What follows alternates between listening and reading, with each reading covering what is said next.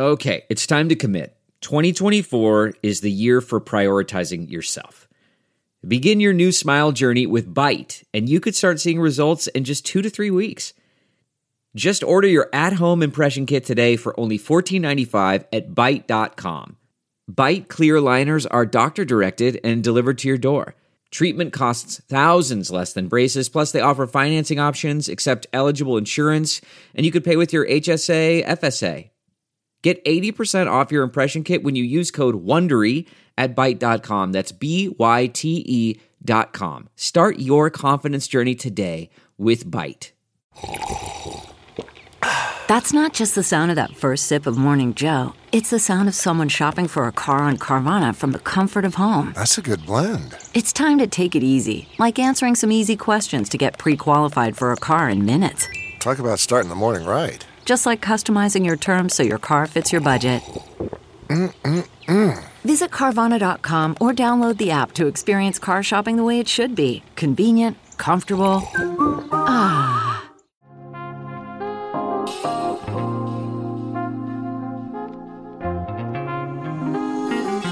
Welcome to China Corner Office, a podcast produced in partnership with SupChina, featuring conversations with business leaders from around the world about the challenges and opportunities of doing business in China, the world's most dynamic economy. I'm Chris Marquis, a professor of business at Cornell, where I teach and research on this same topic. Every episode, we talk to an executive at a company doing business in China and explore what has led to their personal and business success and also some of the challenges they've encountered along the way. With geopolitical tensions between the US and China on the rise, understanding how business can compete in China is more important than ever. If you're interested in doing business in China or are looking for insights to adjust your current business strategy, this is the show for you. Thanks for tuning in. Today, we're talking to Lele Song, who is Global Fellow at the Wharton School and also holds an MPA degree from the University of Pennsylvania. A former journalist and editor, Lele has worked for Beijing News and Caijing Magazine, covering business and politics, and also has experience in startups and multinationals, both in the US and China. Lele was also a visiting scholar at the Berkeley School of Journalism.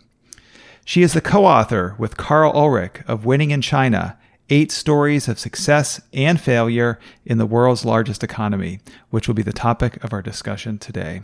Lele, welcome to China Corner Office. Thanks for having me, Chris. Uh, I'm a big fan of China Corner Office and I listen to each episode.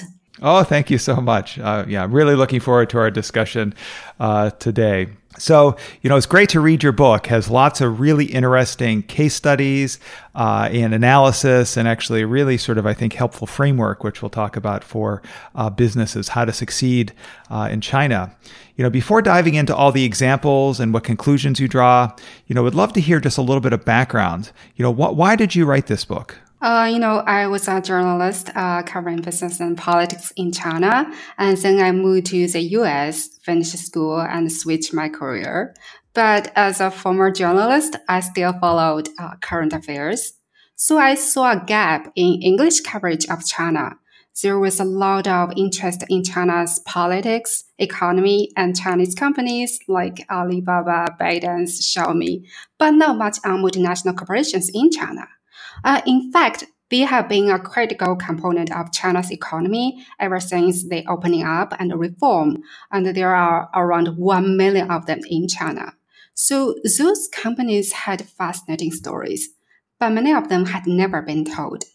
For those who got covered, I found many of them are sort of on the surface. So that's why I thought there might be an opportunity to uh, bridge the gap and help our readers understand China from a different perspective.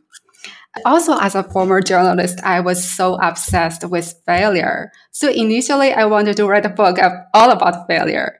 And then I met Karl. He's a professor at the Wharton School. So he convinced me uh, I should also include the stories of successes. Uh, so he also offered to work together. Uh, so we became co-authors and wrote the book.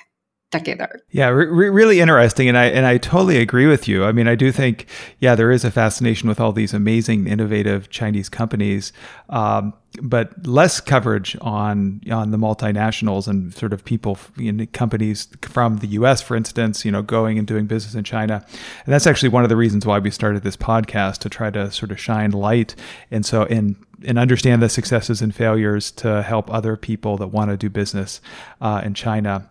And I agree with you that, you know, sort of the failure cases are always so interesting, but it's frequently hard to get information on on them. So I think that's a really, you know, sort of valuable contribution for you to actually dig in uh, dig into those. You know, so I'd love to sort of start with one of the big failure cases, and it's one of the more interesting uh, ones, and it's Amazon. You know, Amazon is such a like a juggernaut in most of the contexts in which it competes you know but in china it's run into troubles. And i think you know this might come as a surprise to some folks who have been to china because i know you know when i'm there you sort of see the sometimes e-bikes with the Yamaxun um, you know sort of boxes on the back and you think okay wow yeah amazon's even even in china do, doing well. But you know as your book i think really compellingly shows i mean there's some sort of systemic problems uh, in amazon's model with how they compete in china. So i'd love to just hear you know about you know why amazon couldn't succeed in China like they have in other markets? Right. Uh, a lot of news reports and research papers uh, have attributed Amazon's failure in China to its inability to, to cater to Chinese consumers or fierce competition in China. But our research shows that the fundamental issue is Amazon's iconic flywheel never worked in China. You know, the flywheel is something that Jeff Bezos initially wrote down on a napkin. Later, it became the playbook for Amazon's operation. It worked almost flawlessly in all the markets except for China. So why is that? You know, the key components of Amazon's flywheel include its vast selection of goods, competitive pricing, and faster delivery. But in China, Amazon's uh, selection was much narrower than its competitors' offerings, and its pricing was threatened by Chinese rivals like JD or Alibaba that launched either price wars or created shopping festivals to offer big discounts to Chinese consumers. And Amazon's uh, faster delivery was also outperformed by JD. So when the key components of Amazon's flywheel fell apart, so Amazon's flywheel never worked in China. Yeah, interesting. what is the current sort of status of, of Amazon in China? They're, they're still operating, but just at a reduced capacity compared to Alibaba and JD, or or have they sold some of their assets? So they already shut down their domestic e-commerce business and focused on helping Chinese sellers expand overseas and helping Chinese consumers get imported products. Uh, what's even more interesting about the Amazon case is a mentality that just believed that Amazon's flywheel would work in China. So it was just a matter of time Amazon China would conform to the global standard. So I think this uh, primarily came down to Amazon's leadership principles these are Amazon's cultural Amazon's values. One of them is I remember leaders are right a lot. So if you if you look at Amazon's history, it's really hard to argue with that because uh, Jeff Bezos has been challenged questioned or even laughed at when it, when it came to critical decisions like uh, Kindle, uh, Amazon Web Servers, and fulfillment by Amazon. But almost every time he was right. So his people just naturally wanted to believe that he was right about China, but he wasn't. Yeah, really interesting. And I do think, you know, sort of being in the US and, and using Amazon, I mean, it's it's much faster here, you know, but you know in China where you know you know there's you know all these logistics companies connected to Alibaba or JD that can you know have all the you know delivery folks that can get things within hours in some cases. You know you can see how you know that just wouldn't be you know they're just not as competitive. So yeah very interesting. Um, one of the more interesting cases actually also is is Norwegian Cruise Line um, you know this is something that you know I think they tried to localize in a way that you know maybe you know Amazon may not have, or some of the other cases may not have, but still ended up, you know, with um, you know not great results. So, can you talk a little bit about that example? Sure. Norwegian cruise line is a very interesting case. Uh, you know, conventional wisdom is that when you go to a foreign market, you are supposed to localize your offering to local customers.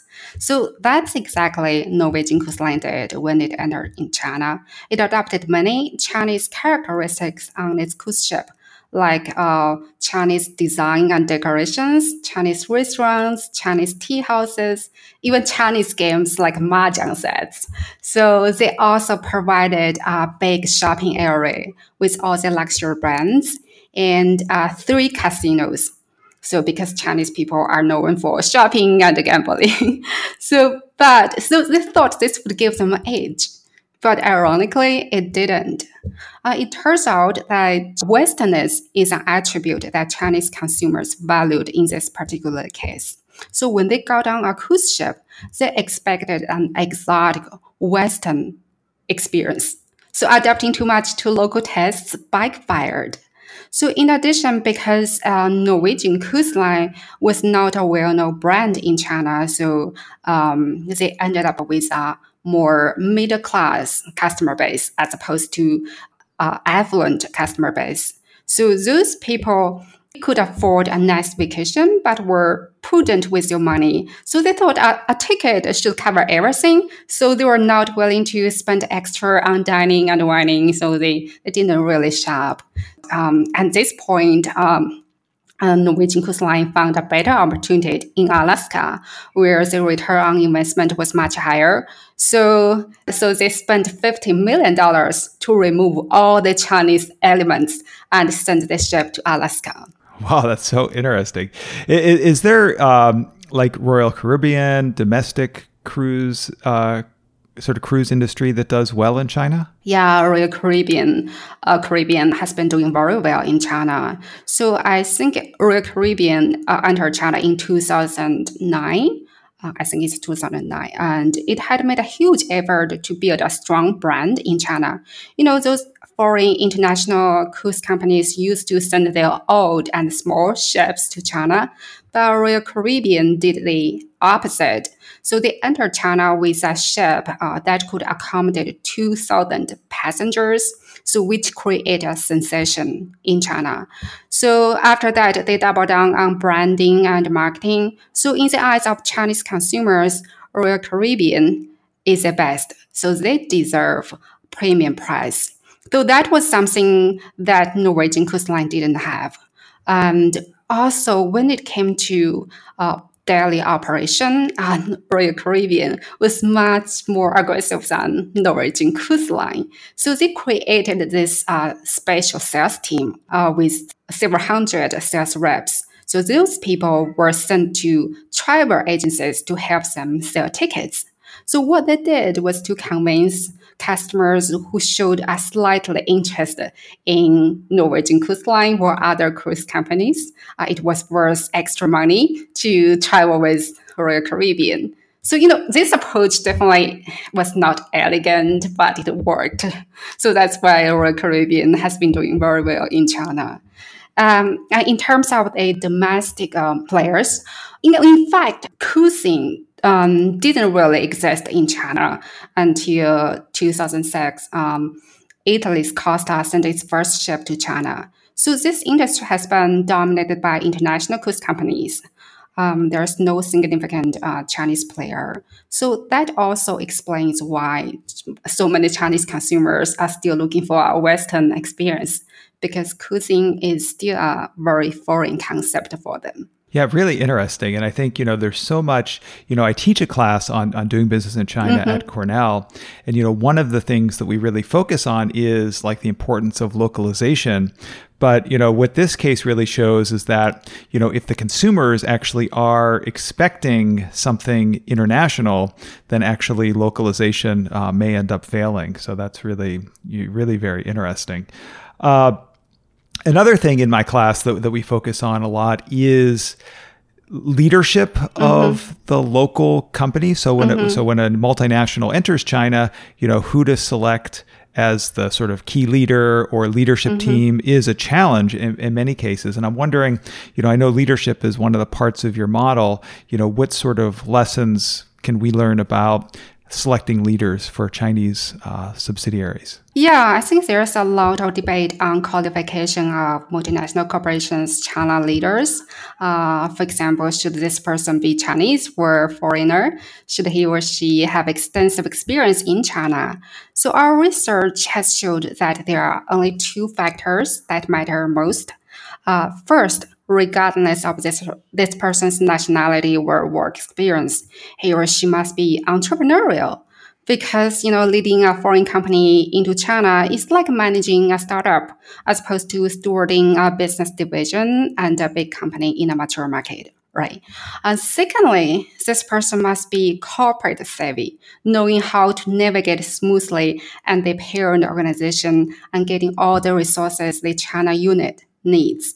So, so that being said, on the one hand, you are supposed to run this company as a startup, but on the other hand, it's not a real startup because you always have your headquarters, US headquarters or European headquarters hanging over you. You have to manage that relationship. But if the China leader is an external hire, so he or she may face big challenge to find allies and to build a relationship with a home office far away from China. You know, sometimes even the CEO is on your side. That message may not uh, get across around the entire organization. You know, unfortunately, that's the case for LinkedIn. So we can get into that sure. later on. Uh, so, but when you look at these two qualifications, they actually contradict each other, right? So right. normally, uh, a startup uh, entrepreneurs cannot be corporate politician. So, so that's why the number of people who meet the two requirements is small. So in our book, Sequoia's Neil Shen and InMobi's Jesse Young are two examples of these ideal candidates. But in reality, I think most companies will have to compromise on at least one of these two desirable qualities and hopefully help the candidate develop the other. Yeah, makes sense. I'd love to talk about some of those sort of ideal sort of success cases. Maybe we'll start with uh, InMobi. Can you sort of go over that case a bit and why, you know, why they ended up succeeding? Yeah, so InMobi is India um, mobile advertising company. So when its co- when when its founder Tewari decided to come to China, everybody was telling him not to because they thought he would never succeed in China because Chinese tech industry has been notoriously difficult for foreign players to break into. A lot of star players have tried but failed. But InMobi came anyway. So they bought this product from India, which was not perfect, but outperformed most of its Chinese competitors at the time. So based on that, they were able to build other uh, competitive advantages, such as a more recognizable brand and a massive customer network. But InMobi's success is closely tied to its China leader, Jesse Yang. So Jesse was a McKinsey consultant. She didn't have much experience of running a company when she was hired by InMobi but she's very entrepreneurial and very passionate and uh, force of nature. So she had the guts to push back the global decisions that she thought that didn't fit China. You know, one one of the biggest issues of multinational corporations China leaders is they are they were very deferential to their headquarters. You know, when sometimes when a global strategy didn't make sense to China, they would implement it anyway. But Jessie is the opposite. And meanwhile, she also knows when to be tough and when to soften and collaborate with the global headquarters. So under her watch, uh, InMobi China was growing fast, making incredible profits. And as a result, they got more and more resources and greater autonomy. Um, and at one point, um, they were able to hire a separate product team just based in Beijing, producing whatever the products that the China market needed. Last time when we were talking with Jesse, they were in the process of spinning off the China unit, making it a separate company. So that was a real success for a foreign tech company in China. I know another part of your model is governance. Uh, and I'd love to. I mean, that's obviously something too, where you know maybe the company can try to balance the needs of the local market versus actually you know working collaboratively collaboratively with the headquarters. You know, can you say a little bit about the importance of governance and maybe some of the examples that illustrate that? Governance structure is a very important managerial decision. We've seen a lot of conflicts rising from governance decisions and how the conflicts impacted the company's performance in China. You know, the China units always want greater autonomy, more resources, and decision making authority. The parent organization, on the other hand, may not want to give up control, and sometimes they may have right reasons not to do so. For example, the relationship between LinkedIn China and its parent was tense. Uh, LinkedIn China actually had more autonomy re- relative to other multinational China units, but it still felt too many constraints from the headquarters. So, with the tension building up, they ended up cutting ties with the parent organization and started something from scratch, uh, which unfortunately didn't turn out to be successful. Uh, the good example is Sequoia, so which has adopted a decentralized and centralized governance structure. Decision making is made locally, and the company's cultural values and financial interests tie the organization together. You know, for example, Sequoia partners often invest in their own money in funds controlled by partners in other regions. So it's like everybody has their hands in everybody's pockets. Um, the reason that Sequoia is able to adopt a unique governance structure is because there's a deep trust between Sequoia US and Sequoia China. But, but it wasn't like that from the beginning. You know, Doug Agnelli is a US managing partner. And in the past, when he saw his Chinese partners do something that he considered odd, he would pick up the phone and interrogate them until he realized that there was logic behind that. But now, when he says something that he doesn't understand, he just lets his Chinese partners handle it because he, he knows there must be a good reason. Uh, so Sequoia's unique governance structure is part of the reason for its success in China. Yeah. Very interesting.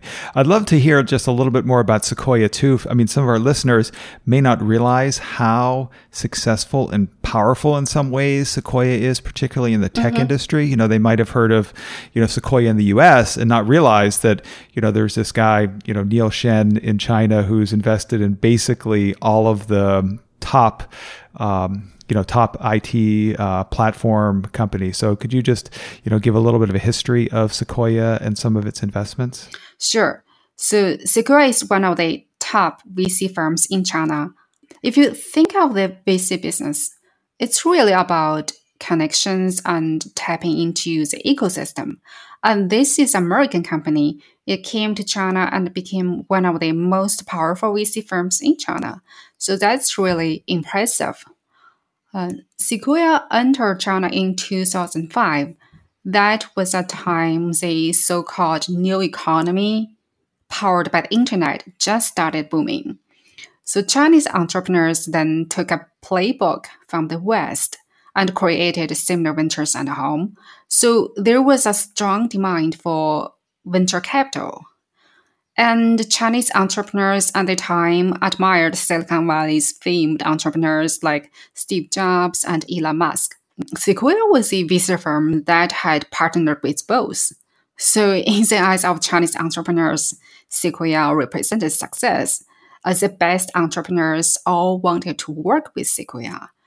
That brand really gave Sequoia a strong foothold initially. Over the years, uh, Sequoia China has also invested in many well-known companies like uh, e-commerce giants Alibaba and JD, uh, rising stars like Pinduoduo, ByteDance, a ride-hailing company Didi Chuxing, and Meituan Dianping, so which is like a combination of a Groupon, Yelp, Grubhub, Kayak, and Uber. So, out of over 500 companies Sequoia China invested, 53 were valued at more than 1 billion each. In fact, since China provides plenty of opportunities, uh, the size of Sequoia China actually uh, is even bigger than Sequoia US. Sequoia's China head is Neil Shen, so he has played a critical role in Sequoia's success. And he, he's an entrepreneur turned investor and has topped Forbes Midas list three years in a row. Uh, Neil is one of the co-founders of Ctrip, a travel company that went public on Nasdaq back in 2003. Um, so, as a former entrepreneur, he can connect with Chinese entrepreneurs because he he was in those shoes. But as an investor, he also runs Sequoia China effectively. You know, in China, many VC firms are, are like one man shop. You know, you have this one dominant partner and everybody else works for him. But Neil runs Sequoia in a more institutional way, making sure he's not the only person that makes decisions. So that's why he's able to keep Thailand and Sequoia China. Uh, is one of the three global stewards and Sequoia which means uh, one of the most powerful figures. Um, apparently, he's both entrepreneurial and corporate savvy. yeah, sort of fits fits fits your model perfectly. That's that's great. You know, it's interesting. Sort of as we've talking a little bit about Silicon Valley, um, you know, one of the cases I'd really love to talk about is LinkedIn, because you know, on the one hand, you know, if you compare it to you know, Facebook, Twitter, Instagram, you know, it's actually in China, but you know, it's may, maybe not as successful as some other, you know, some of its other competitors uh, in China. So, could you say a little bit about the LinkedIn case and what what sort of generalizations we can draw about multinational social networks uh, in China? Okay, sure. So, LinkedIn is a very interesting case. You know, before entering the Chinese market, Reid Hoffman had done extensive research on foreign internet companies that had failed in China. So they came up with a new operational model. Uh, it formed a joint venture with Chinese VC firms to gain connections and regulatory benefits. And LinkedIn China had its own board, separate from that of the parent organization. And its China team was offered stock options, and its China president had the privilege to report directly to the global CEO. So these were really great moves. That's why for a while LinkedIn was considered a role model for foreign internet companies entering China. But LinkedIn's strategy quickly shifted to build a completely local product, Chitu, just for the Chinese market. So in this way, it voluntarily gave up its only competitive advantage the global network, putting it in the same position as its competitors with no strengths to play. So the new product didn't get much traction, and LinkedIn ended up shutting down Chitu, and the China president also resigned. Okay. And what's the status of LinkedIn currently in China? So after that, they sort of scaled back. They have a new China president reporting to the global head of engineering, not global CEO anymore. So they also shifted focus from professional working to career development. But I think that actually makes sense because Chinese people nowadays are, are more like their counterparts in the West in a sense that they are willing to adopt products or service that can enhance the quality of their lives but in certain areas, they remain very Chinese, behaving the same way as they always have. Networking is one of the areas where Chinese people tend to stick to tradition, uh, making connections through people they already know in real life, as opposed to building an online network with some weak ties. So I think the demand for online professional networking is not yet evident in China. Got it. And how, how did they get? I know that sort of sort of for Facebook and Twitter, you know, Google, famous example, you know, sort of there's potential issues of you know sensitive topics or, mm-hmm. or censorship. I mean, how, how does LinkedIn deal with that issue? You know, from the very beginning, LinkedIn actually uh, had made it clear that it would accept uh, government restrictions on content. So, but I really don't think that the censorship is something that uh, prevent LinkedIn succeeding in China. You know, because in in China, uh, LinkedIn has been uh, perceived as a high-end job hunting site as opposed to a um, professional networking platform, which is LinkedIn's worldwide positioning. So that's why for many Chinese professionals, they just create an account on LinkedIn and never come back. So the user engage rate remains to be very low. So they consume content on WeChat, not on LinkedIn. Hmm. You know, I'm interested. I mean, now that we're talking about, um, you know, some of these different potential, I, I, don't know, sensitive topics and how it affects business and sort of multinationals, I'd love to talk a little bit about sort of more current affairs and you know recently in the news there's been cases of like h&m uh, nike and sort of backlash from chinese consumers you know does any of your research and examples shed light on how companies can deal with situations like that? Yes. Um, actually, we've seen this kind of backlash uh, faced by multinational corporations uh, from Chinese consumers in the past. So, our book covers the story of Hyundai, the Korean car maker, so which encountered an unpredicted crisis from uh, from Chinese consumers when the U.S. deployed its missile defense system THAAD in Korea. So, which triggered anti-Korea protests in China because China thought that could be used to spy on Chinese territory. So the sales of Hyundai cars plunged. Um, Actually, a few years before, when the tension between China and Japan over the disputed Diaoyu Island escalated, um, anti-Japan protests erupted in China in multiple cities. So that even involved violence. So Chinese consumers smashed Japanese cars and even hurt Japanese car owners.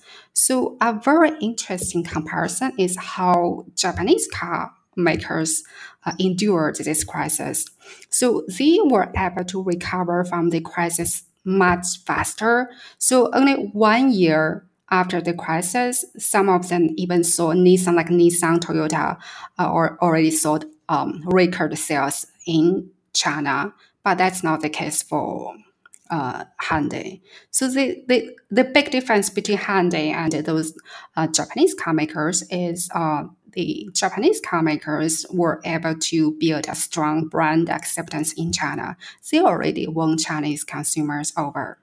Um, so my point is, these kind of external factors can only impact a brand for short term, not long term. So you think the the current brands that are under attack just lay low for a little bit, and then you know things will get better uh, in time. Right. right. Yeah, I what, what, one, one of the cases in my mm. class on doing business in China that we study is the NBA. Yeah, right. And it seems that right. actually ended up working uh, there too, where you know there was about a year or so where they got pulled from Chinese networks, but I believe they're actually back on now, and so you know back things are things things are back to normal. Yes, because things are changing constantly in China, and some of them were really out of your control. What you can do is to develop your own competitive advantages, such as elevating your brand or building a strong relationship with your customers. These will help you better endure a crisis. Yeah, and certainly, um, you know, time heals all wounds, as as they say, and also you know that's you know maintaining a good yeah, relationship with the government is tremendously important too. And i know you know one of the cases that is sort of i guess sort of near and dear to, to me is intel. You know i've actually visited uh, intel's assembly plant in chengdu probably 3 mm-hmm. or four times. Uh, you know have various colleagues and friends that mm-hmm. work or have worked there. And I'd love to learn a little bit about that because that's something where, you know, and I think they also have a chip uh, fab in Dalian. I mean, these are multi billion dollar investments, uh, I believe, and it's a huge, you know, sort of business risk. Um, and so, you know, maintaining close relationships with the government is obviously tremendously important for things like that. And can you, you know, say a little bit about the Intel case and how that shines light on government relations? When it comes to building a good relationship with the Chinese government, Intel has done it extraordinarily. So one of the strategies they used was to align its expansion plan with China's national priorities. You know, for example, when the Chinese government encouraged enterprises to invest in China's underdeveloped western regions, Intel was the first foreign company to respond and built a factory in the city of Chengdu. So while other foreign companies were reluctant to go there, so the Chinese government, of course, appreciated Intel's effort and offered preferential treatment. Even though the relationship with the government was good in, in general, there were still frictions. So, you know, China once developed its own standard for wireless technology and required international companies in China to implement it. But Intel refused to do so and took the issue to WTO. And um, so China ended up dropping the standard. But the damage was done. So Intel found a way to repair the relationship with China so they knew China always wanted a semiconductor fabrication plant. So they built one in the city of Dalian, where the government had called for investment. So as you can see, um, Intel showed its corporate diplomacy again. Uh, Intel now generates one quarter of its revenue from China, uh, which is around $20 billion. Yeah, so yeah, follow, follow government priorities is definitely, um, definitely, and, and, you know, I think that you know in China that it's not a secret or surprise. I mean, there are these guiding documents. You know, the yeah, yeah, the right, Shibu right. Fajian. You know, that was like a big deal for you know, the Go West um, for a long time. Now we have you know, there's a variety of you know really important industries. You know, more recently things like I don't know solar or wind. So you know that's you know the way how you can align with the government is hugely uh, hugely important without a doubt. One of the things that's been in the news as well recently is you know COVID nineteen and how China and Chinese companies have done relatively well, uh, and certainly since the since the virus is under control in China, the economy has bounced back tremendously. Can you say sort of what uh, COVID 19 has had an impact on multinationals in China and how you see with vaccine rollout and, uh, um, and situation getting better, how, how the multinational uh, situation will improve. Right. COVID 19 has caused a massive damage to the entire world. But it's surprising that many multinational corporations in China even have benefited from the pandemic. Uh, for example, luxury brands you know, Chinese consumers usually make more than half of luxury purchases overseas. But COVID 19 keeps them from traveling and traps all the spending at home. So, as a result, many leading luxury brands have seen a big surge in sales in China. Uh, some of them even have better performance than pre-COVID era. So, the Italian luxury menswear brand Zegna, which we covered in our book, even opened a new store in China during the pandemic. But Zegna is not alone. Other brands like Walmart or Starbucks all added investment in China. Uh, that's because China is the first major economy to recover from COVID 19 as the Chinese government adopted a aggressive approach to contain the virus and it worked. So as a result, many multinational corporations rely on China more than ever to deliver a positive financial outcome. So, in fact, some of them even feel fortunate that they have China operations to compensate losses elsewhere. Yeah, that's great. Particularly, I mean, I you know, Zegna is Italian, um, uh, but you know, in the U.S., it's so interesting. Many of the people that I interview you know talk about how the the environment is great now for multinationals in mm-hmm. in China whereas you know if you look at the news in the US and see sort of political discourse mm-hmm. you would think that you know US companies aren't welcome and are and aren't doing well but actually in many ways the opposite uh, is true so you know that's you know right. really appreciate you sharing that um, sort of in our last uh, minutes, I'd love to sort of back up a little bit and sort of understand some of your research process, and then also some of the more you know sort of general rules that you can share for for our listeners. Uh, so. I think, uh, is there any of the cases that we haven't discussed yet? I think we've covered most of them. Is that right? All eight? Yeah, most of them. Great. I'm curious, how, how did you come to choose those eight? I mean, they're really, you know, some some of which, you know, I don't know, Intel, Sequoia, Amazon, you know, leading global names, but you know, some of the other ones that are, I think provide really important insights, like Inmobi, um, Norwegian Cruise Line, you know, I wouldn't have thought of initially. So i would love to hear about how you chose those cases. Um, so um, I started uh, my initial research in the summer of 2018, shortly after I quit my, my job, and Karl joined me later. And so when we first started this project, our goal was to explore some places that hadn't been explored before. So we want our stories to be new stories first time that someone had extensively written about those companies' experience in China. So we, we didn't want to write about Apple or Uber or Starbucks because these are well-known stories. And we also want to include companies that are not just from US, but from countries like maybe India or, or Italy or Korea from all over the world. And to ensure diversity, we also looked into companies from tech, uh, consumer, and B2B. So initially, we put together a list of over 200 companies, and eventually we narrowed down to the eight. Yeah, very valuable set of companies. So thank you for sort of sharing the the rigor behind that. And I think one of the things that I learned certainly from the book is, you know, I'm more familiar with U.S. companies, but to learn about you know the Korean, India, and Italy experience as well really helps you know round things out in a nice way. So, one of the really valuable things about your book is the framework uh, that you develop, and you know, I encourage folks to go out and get the, get the book because actually it's really nice how you introduce it in the beginning and then actually carry it through each chapter. Uh, you know, sort of the end of each chapter is sort of how the how the case fits in your in your framework. Can you say a little bit about maybe some of the generalizations that you drew that can help future businesses that want to compete in China? Like, what are the key recommendations or areas of success that they have to focus on? Mm-hmm. Uh, so to succeed in China for a foreign company, you have to meet three necessary conditions. Uh, are demand.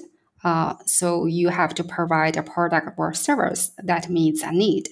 Uh, secondly, market access. You are allowed to operate in China legally. And third, uh, you have to come to the arena with some significant advantages uh, relative to your local competition. So, in addition to these three necessary conditions, uh, the company also needs to competently make five managerial decisions. Uh, they are commitment, governance, uh, leadership, um, strategy, and the product that, that you bring. Great, super, very, very, very useful. Uh, and uh, I don't have any more questions, so just want to thank you so much, Lila, for joining us on China Corner Office. I think this is going to be a really valuable episode for folks that are interested in doing business in China. So really appreciate you spending the time. My pleasure. Thanks for joining us on China Corner Office.